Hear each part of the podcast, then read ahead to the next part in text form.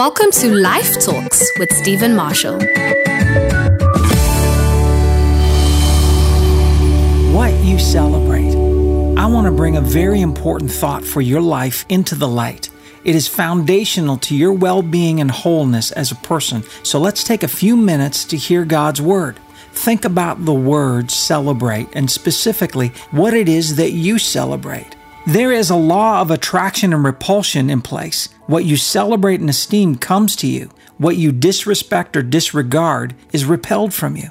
This seems overly simplified, but it's absolutely true. When you think about this truth, you cannot help but review the question of what it is that you celebrate. Now, we're not talking about parties or occasions. This is about what you magnify and glorify in your life. Oh, that's easy. I magnify and glorify God. There was a time in my life when I would have quickly given that answer to anyone who asked me, but it wouldn't have been true. The reality of what you truly celebrate is found in the abundance of your words. Jesus said in Luke 6:45, "Out of the abundance of the heart your mouth speaks." Think about that all the things that you talk about and then consider what keeps showing up in your life. Understand this what you talk about, share, inbox, text, and think on is what you're attracting to your life. If you talk about the problem, rehearse the problem, complain about the problems, magnify the problems, you are attracting bigger and worse problems. If you talk about the answer, magnify and glorify answers, you are attracting the answer. That's wisdom.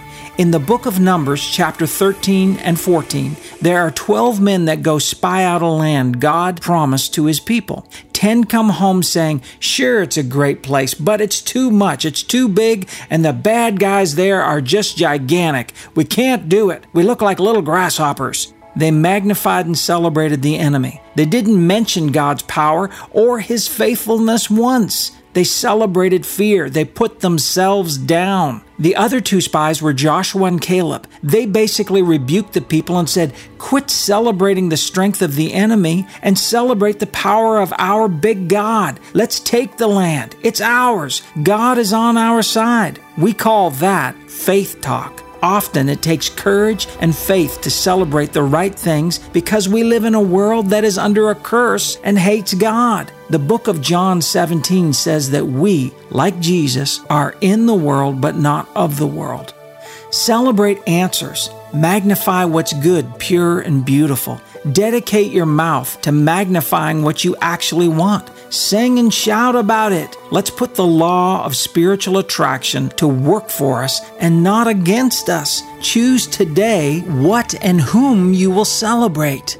Now let's pray the word. Thank you, Father, for giving us your only begotten Son, Jesus. And thank you for giving us your word full of promises. Put a seal upon our mouth and help us to celebrate your grace, your salvation, your protection in the name of Christ. You haven't left us without great help, answers, or provision. Forgive us for talking and rehearsing the problems of the day over and over. Now, with your help, we set our minds on things above and choose to talk about your unfailing word, all in the name of Jesus. Amen.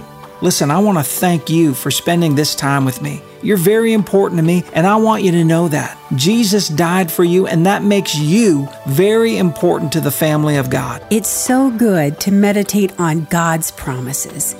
Share this with a friend and help spread the good news. This is Pam Marshall. We love you, and God so loves you.